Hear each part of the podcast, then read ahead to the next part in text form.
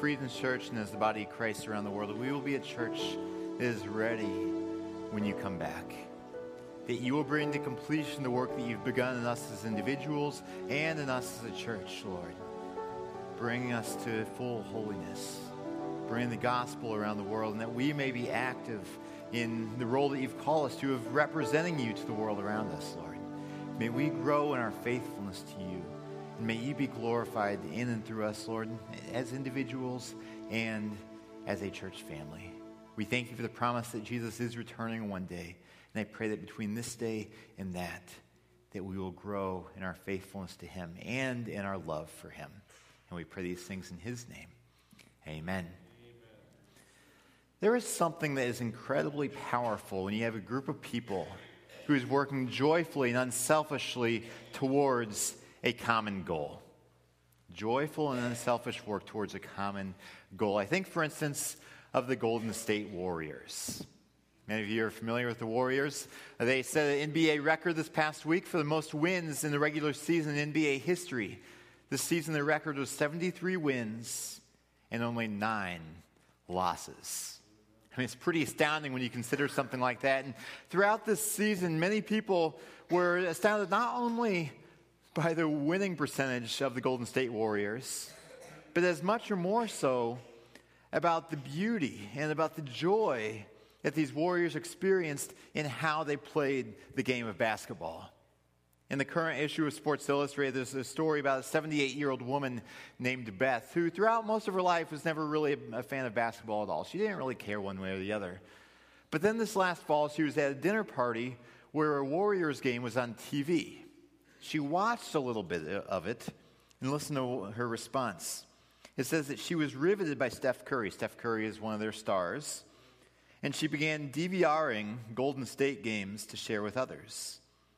Soon enough, she was staying up until 1:30 a.m., agonizing over outcomes.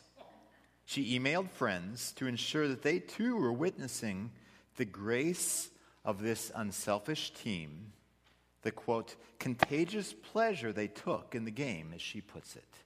Do you hear that? She's captivated by what she calls the grace of this unselfish team and the contagious pleasure that they take in the game. The Warriors, in many ways, epitomize the power that happens when you have a group of people who is joyfully enjoying each other and is working together unselfishly towards a common goal. The Warriors have a very strong team culture that has been intentionally developed over the years, and this really fuels their success as a team. In basketball, as in other sports, it's not enough just to have superstars on your team. The Warriors have that, but so do many other teams. But the Warriors, their, their secret ingredient is how they work together as a team. And today we are studying not basketball, although we're referencing it. What we are studying is how we as a church family can work together joyfully and unselfishly towards a greater goal than an NBA record and NBA championship, towards the goal of growing in Christ's likeness, of helping each other grow as followers of Christ, of enjoying Him more, and of glorifying Him in the world around us. This is what we're talking about today. I invite you to turn in your Bibles to Acts chapter 2. We are in a series right now called Roots, which is examining the underlying values that shape and nourish our vitality as a church family. And today in the book of Acts, uh, we are coming to a passage that is in the early church. I mean, it's not too long at all after Jesus ascended into heaven. And Acts chronicles the, the account of the early church from about 30 AD to about 60 AD. And we saw last week that Jesus in his ministry here on this earth was very, very relational. A majority of his time was invested in 12 disciples, and he was preparing them to lead this Jesus movement after Jesus himself was no longer physically on the scene. And so for us, we no longer have Jesus physically, literally here with us either. And so, this is going to be a very instructive uh, study for us this morning in how the dynamics of the church should operate now. And we're going to see what the disciples did, how they built that certain dynamics that came from Jesus into the early church. And just before our passage that we're looking at today, the Apostle Peter has just preached a sermon in Jerusalem, and about 3,000 people became followers of Christ as a result of that sermon. Listen to what happens next Acts chapter 2, verse 42. They devoted themselves to the apostles' teaching and to fellowship, to the breaking of bread and to prayer. Everyone was filled with awe at the many wonders and signs performed by the apostles. All the believers were together and had everything in common. They sold property and possessions to give to anyone as they had need. Every day they continued to meet together in the temple courts. They broke bread in their homes and ate together with glad and sincere hearts, praising God and enjoying the favor of all the people. And the Lord added to their number daily those who were being saved. Now, as we rewind to the beginning of this passage, verse 42, we see four keys for healthy churches. One of the keys is that they devoted themselves to the apostles' teaching. And in today's context, we equate that with biblical teaching because we no longer have these types of apostles who were the disciples who literally followed Jesus during his earthly ministry. We don't have that type of apostle anymore. But we do have scripture. We have to understand that as Paul wrote in 2 Timothy chapter 3, that all scripture is God breathed and is useful for teaching, rebuking, correcting, and training in righteousness, so that the man or woman of God may be thoroughly equipped for every good work. And so we have Scripture that, that should be the foundation, needs to be the foundation of any church that wants to be a healthy, God honoring church. So biblical teaching is a key for a healthy church. The second key is that they devoted themselves to fellowship. And this is talking about sharing life together. The, the Greek word here is the word koinonia, which again simply talks about sharing life together. And so we see that there is a very highly relational togetherness in the dynamics of the early church. A third key is the breaking of bread, which um, is really all about sharing meals together. Breaking of bread in this context could refer simply to the Lord's Supper. But I think it is more than just that. Down in verse 46, it says uh, that they broke bread in their homes and ate together with glad and sincere hearts. So I think that this could certainly include the Lord's Supper, but it's more than just that. And we have to understand that back in the early church, when they celebrated the Lord's Supper, it was typically done in people's homes in the context of a full regular meal. And so they were eating together, sharing meals together. And on top of this, we see at the end of verse 42 that they were praying together. Prayer is a declaration of dependence on God, and that is incredibly important if we want to be a healthy church to be praying together, not just as individuals, even though that's important, but praying together as well. Now, an interesting question that might come up is you look at this list of things biblical teaching, sharing life together, sharing meals together, praying together. Is, is there an order of importance here? I mean, are some of these more important than others? For instance, is prayer more important than fellowship? Or is biblical teaching on top of the heap of all of them? I mean, you could make some case for certain things like this, but at the same time, I don't think that question is all that helpful. It's kind of like asking, okay, which is more important, air, food, or water? I mean, which one of these would you choose if you can only choose one as most important, air, food, or water? I mean, you're not going to last that long without any of them. I mean, air is going to be the quickest to take you out, but food and water are not that far behind. They're all vitally important. And it's the same thing in church, especially if you understand that sharing meals together also probably includes the Lord's Supper. These are all vital keys to having healthy church dynamics. Now, we're going to return to Acts chapter 2 in a few moments, but I want to take a minute just to step back. The series that we are in right now is called Roots. And it's all about understanding what are the values that specifically shape and nourish Friedens Church. And the value that we are looking at today is titled Humble Cojourners. Now, you probably know what the term humility means, uh, but you may be wondering, what in the world is cojourner? And I'll tell you, if you go try to look it up in the dictionary, you probably won't find it. I, I tried it, you won't find it in there most likely. But, but the term cojourner really comes from two different parts, two different words, or parts make up that word. First is the prefix co, which means together or with. And journer simply means someone who's on a journey. And so a cojourner is someone who comes alongside of others in their journey, and specifically for us as Christians, it's someone who comes alongside of others to help them grow as followers of Christ. So, this is what a sojourner is all about. Now, coming back here to Acts chapter 2, we see this idea, this relational idea of people coming together and helping each other grow as followers of Christ. For instance, verse 44 says, All the believers were together and had everything in common. I mean, they are sharing life together, and including they're sharing their possessions together. And verse 45 goes even further. They sold property and possessions to give to anyone as they had need. So, I mean, this is incredibly sacrificial, incredibly generous. And they're literally selling their stuff in order to provide money for those in their midst who had needs. I mean, it's incredible togetherness coming alongside of others to help them out in practical ways.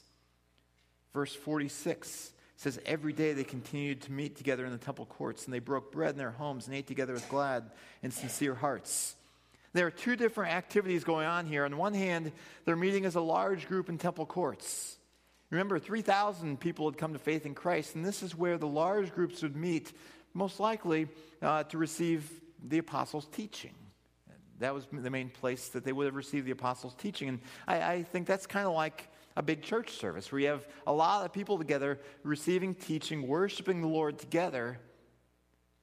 But then there's this other context as well, a much smaller social setting when it says they broke bread in their homes and ate together with glad and sincere hearts. So they're meeting as a large group, maybe hundreds, maybe thousands. But then they were meeting in smaller groups as well in people's homes. These groups were probably in the range of 15 to 40 people, and this provided an opportunity to engage in deeper relationships, to share life together in more significant ways. They were co journeying with one another. And so it's very clear that relational ministry was a very major part of the early church culture that was being developed there. And there was a joy and the love that these early believers had for each other as they worshiped God, as they grew spiritually, as they invested in relationships. There was a deep joy and love that was contagious to others. We see in verse 47 they were praising God and enjoying the favor of all the people. And the Lord added to their number daily those who were being saved. So, the, the dynamic that we see here, using terms of the up and out triangle, is that they had very vibrant up relationship with God and in relationship with each other. And then, as a result of that, it created a, a dynamic where the gospel was incredibly contagious in their out relationships with the world around them. And I mean, just what a beautiful picture you have here. Very dynamic picture of God working in their midst and through them, growing them as Christ followers and extending the gospel to others as well. And so we see that the early church, they certainly devoted themselves to teaching. That's, that's vital for a healthy church. But, but also very vital as well is devoting themselves to togetherness, co journeying with one another as they are following Christ. I want to return to that topic of co journeying together. We have to understand that when we are on a journey, it's oftentimes very beneficial to go on that journey with other people. I mean, yeah, some of us like to be alone at times, especially those who are more on the introverted end of the spectrum. Yet at the same time, we recognize, you know what, frequently on road trips, it's very nice to have someone going with us on that journey. Or if you're going to jog around, jog around town, sometimes it's very helpful and encouraging to have someone else going with you to encourage you to keep going when you're getting tired and just some conversation partner along the way. Or for a student who is on a journey through a very difficult class. I can speak from experience. It's very helpful to have other students coming alongside of you to journey through that difficult class together. Or I think about an alcoholic seeking to gain long term sobriety. Then, in that type of context, it's incredibly important, it's vital to have co journers along the way with them, walking uh, with them, coming alongside of them to help them maintain that long term sobriety. So when we are journeying through life, whether work, school, family, church, whatever, walk with God, it's incredibly important that we have co-journers with us along the way. I want to just give you a picture of what it looks like to have someone co-journeying with you. And this is uh, not a directly spiritual uh, example, but it's one that's relevant in my own family right now because one of the major journeys that my family on, is on is the journey of parenting. And parenting is filled with many ups and downs.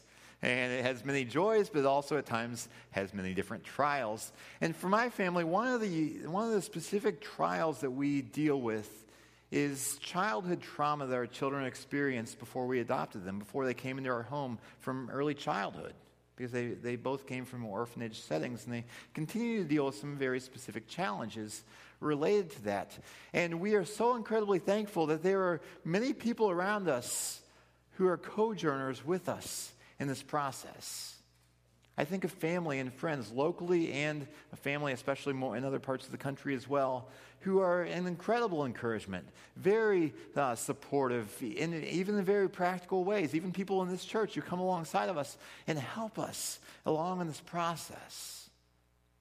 I think also on a deeper level of co-journers, I think of other adoptive families who have similar situations and similar challenges and how they have firsthand experience and understanding what we're going through. And so they're able to co journey with us with that and help out so much in the process. And there's another level as well.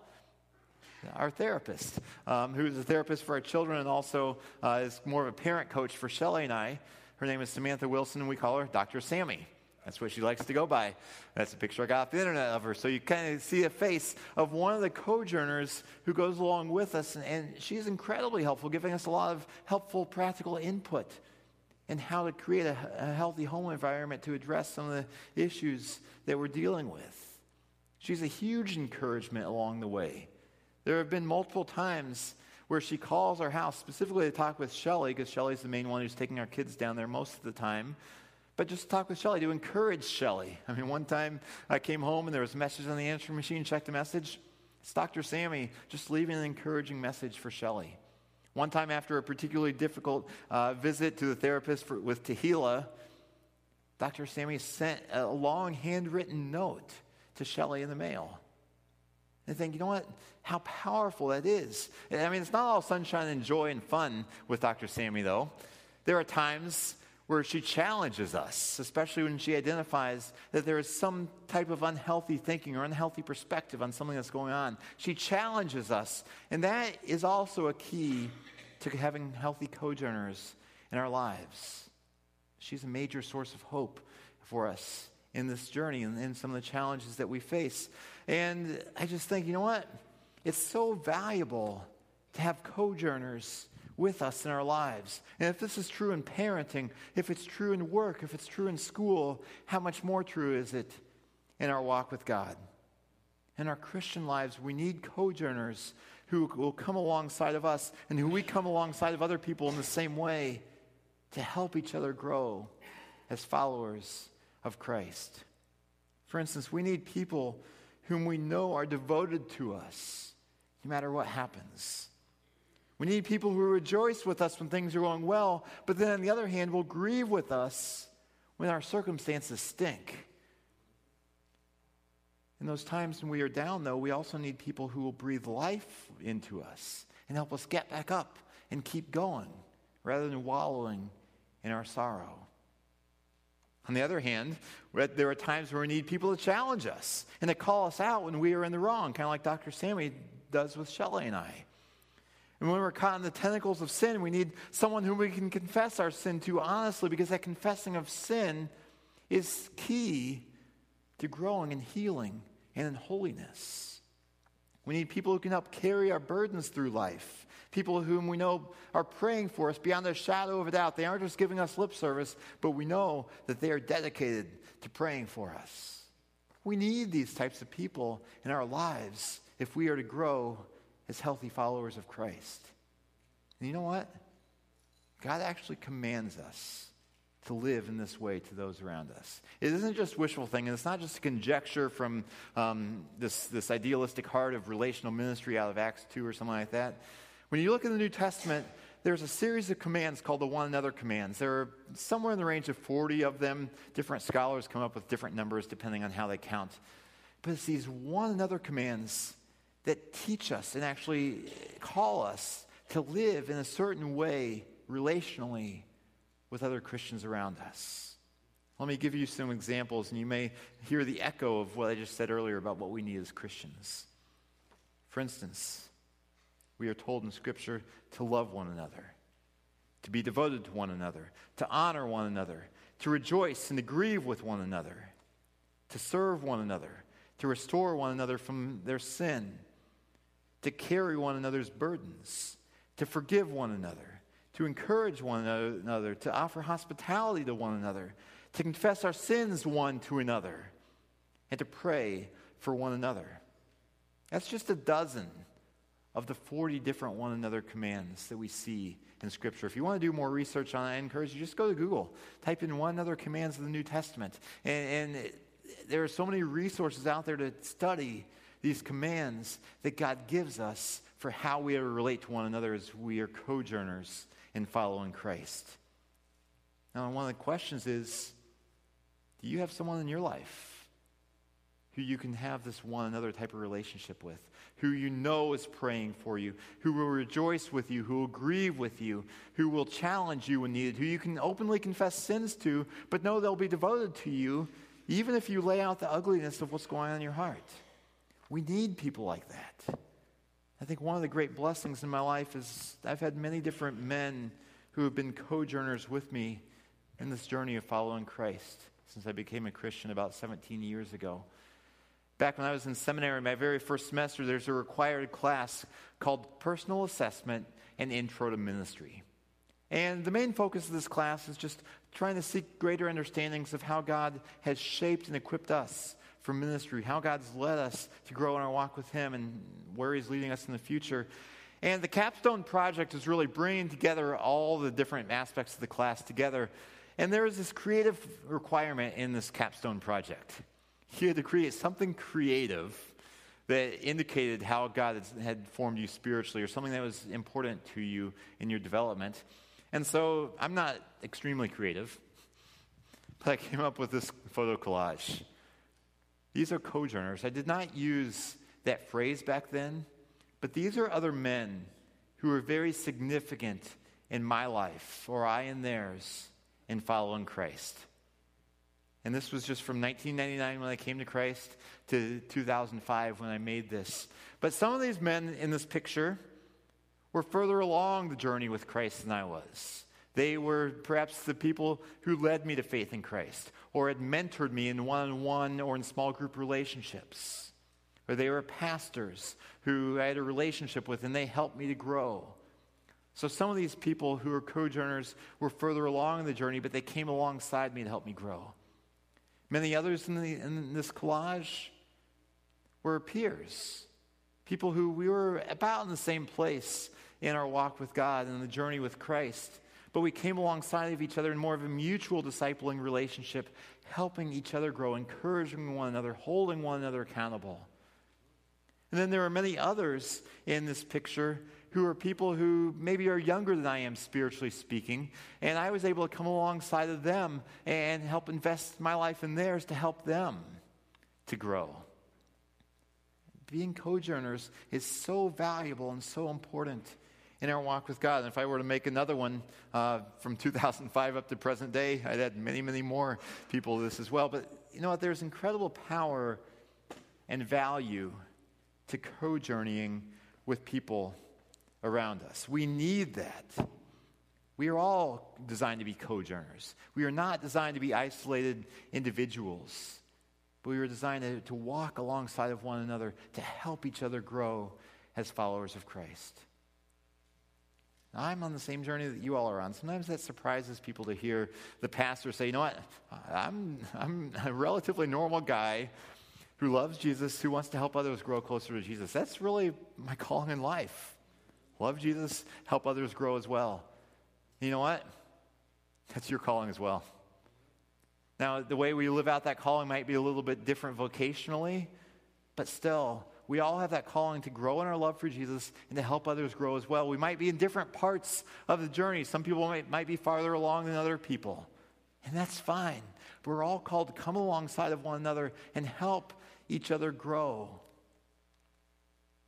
As I said, I'm on the same journey as everyone else. And, and, like I said, that, that shocks some people. Some people put pastors up on a pedestal and think, you know what, pastors are some, in some completely different realm. No, pastors are on the same journey as everyone else. But pastors do have a responsibility. I want to point you for a few minutes to Ephesians chapter 4, which describes one of my primary responsibilities as a pastor. Ephesians 4, I'm just going to read a, few different verses from here. First of all, verse 11 and 12. Paul writes So Christ himself gave the apostles, the prophets, the evangelists, the pastors, and teachers to equip his people for works of service so that the whole body of Christ may be built up. Now, jumping ahead to verses 15 and 16, instead, speaking the truth in love, we will grow to become in every respect the mature body of Him who is the head, that is Christ. From Him, the whole body, joined and held together by every supporting ligament, grows and builds itself up in love as each part does its work. Now, there are many different descriptions in Scripture of the role of a pastor, but this is one I gravitate to very significantly because it describes the role of a pastor as not being someone who is doing all the ministry like all of you are the recipients of the ministry, I'm the one doing it. No. The, the pastor is called to be an equiper, equipping God's people for works of service. And how does the body of Christ grow here? Verse 16 it grows and builds itself up in love as each part does its work. Everyone, every Christian has a role to fulfill in the body of Christ. And we are going to be a very anemic body of Christ if everyone's not contributing their own part, if we do not see ourselves as co-journers who, who play a role in each other's lives, who are coming together to help each other grow as Christ followers. One of my roles as a pastor is to equip, equip the entire church family to be growing. But you know what? Your calling is very much the same. Again, might be different vocationally, but your calling is also to come alongside of each other. Come alongside of me, even help, help each other grow as followers of Christ. This last week, I was meeting with a, a, a, man who's been attending Friedens for a little bit over a year. And we were just talking about a variety of different things. And he was talking about his growth and um, how he likes Friedens and stuff like that. And one of the comments he made really caught my attention. He said, Not only are you my pastor, but you're my friend. And I thought, you know what? That is great because uh, that's really a big part of my heart. I want to be able to pastor people, I want to be able to help people grow spiritually. But at the same time, I'm not some completely different species of person. I, I want to be a friend as well. And I believe that the best way to help someone grow is not just to teach them from a distance, but it's also to come alongside of people, to relationally invest in people and to help them grow. So it warms my heart to hear, you know what, I'm not just a pastor, I'm a friend. But you know what? It takes all of us caring for each other, building each other up. That's what the body of Christ is called to do. So, this is one of the distinctive characteristics, one of the distinctive values of Friedens Church. The mentality that we are seeking to live out is that we are humble co-journers, helping each other grow as followers of Christ. Are we always going to be perfect in this? No. But we're trying. And this is the goal that we have be humble co journers who help each other grow as followers of Christ. So, what are some implications of this, practically speaking, in how we do life together as a church? Well, one practical implication of being co journers in this following of Christ is that we all have a vital responsibility for each other's growth. This idea that we are co journers, that we are, are responsible to help each other grow it makes a world of difference. It's, it's so much different than simply having the attitude of, well, I come to a church service, I receive uh, the, the teaching and the music and stuff like that, and then I go out about my day and my week.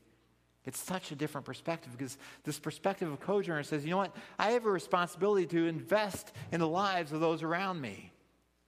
You know what? It's not just my responsibility as a pastor to do this.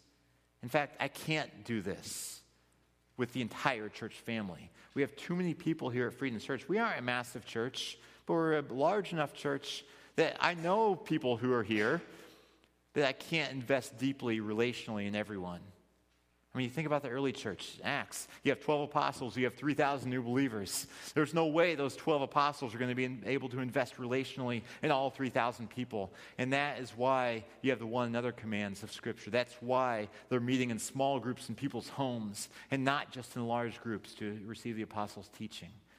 Because we have a responsibility to invest in each other's lives. I can't do it all myself, and I'm not supposed to. We're all supposed to invest in each other's lives to help each other grow spiritually. So we're in it together. A second implication is that as a church, we strive to care for people as people and not just for what they give. You know what? It's important uh, to each bring to the table the gifts and talents that God's entrusted to us. But one of our mentalities, especially within the leadership of the church, is that we do not want to squeeze out everything that someone has to give to the point of burnout. This is something that can easily happen in churches. We care that people are healthy in the way that they are serving. We care for people about as people more than what they can give. Now it is important to be to be giving and to be serving in the body of Christ and outside the body of Christ but we care for people as people. So what this means is that, you know what, in those times where someone comes to me and says, you know what, I'm just, I'm just, this ministry doesn't really fit me very well, or, you know what, I, I think I want to do something else right now, or, you know what, I just have so much going on in my life right now, and I just feel so overwhelmed. In those times, I'm not going to say, well, you know what, we need you there, so just keep on doing it. No, we care for people as people because we are on a journey together. And so we want to make sure that if people are serving in the church, that they are doing it in a way that brings them joy, that brings them life, that fits their gifting and their interests. Because we care for people as people, because we are co-journers, helping one another grow as followers of Christ. A third implication is that we rejoice in one another's growth and success. There's not a competition here thinking, well, who's a better teacher? Who can get more people to come to their small group? Who knows more Bible verses? There's not a competition here.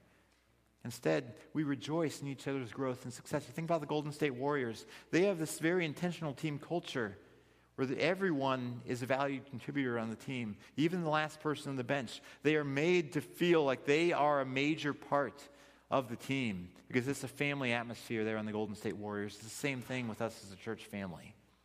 You know what? For me, it doesn't bother me at all when other people lead Sunday morning classes that are significantly larger in attendance than my Sunday morning class. I'll bet you that's what's going to happen this morning. You can definitely come to Huddle 101 that I'm teaching if you'd like, but I'm going to bet that the other two classes are going to have more than mine. I'm fine with that. I, re- I, actually, I'm not just fine with it, I rejoice at that because I, I deeply enjoy and find uh, just great exuberance in seeing other people thrive spiritually and other people use their gifts to serve the body of Christ. We should rejoice in each other's growth and success. That's part of being a humble co-journer.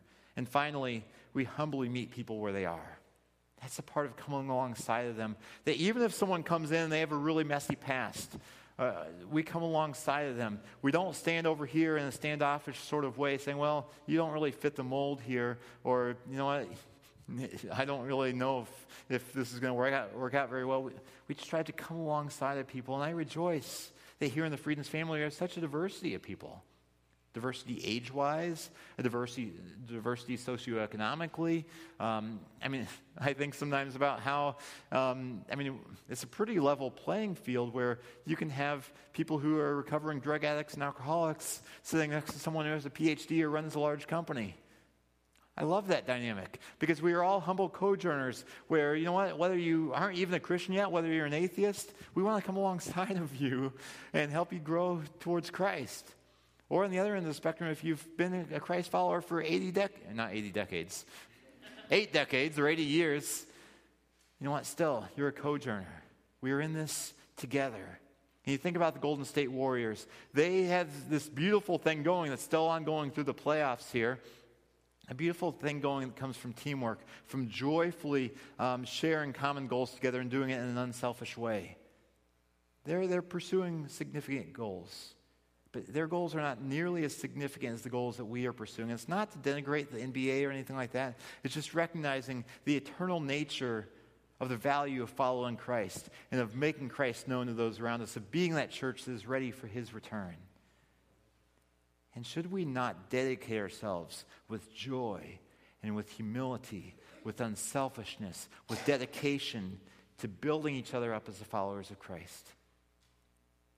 And being a church that, that honors him, a church family that lives out the one another passages and enjoys life together. As we do this, I'm excited to think about the possibilities, just like in Acts chapter 2, verse 47, that as we are praising God, that we will enjoy the favor of all the people, and that the Lord will add to our number daily those who are being saved. Let's pray.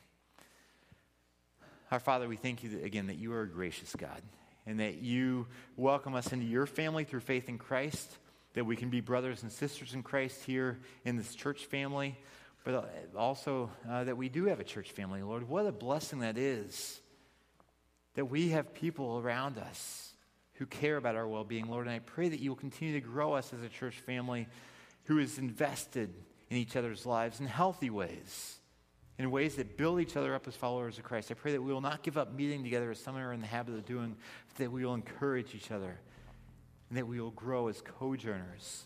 And as others come into our midst in the coming weeks, months, and years, that we will come alongside of them as well. And that you will be pleased to work through us, Lord, to help more and more people come to faith in Christ. We pray these things in his name and for his glory. Amen.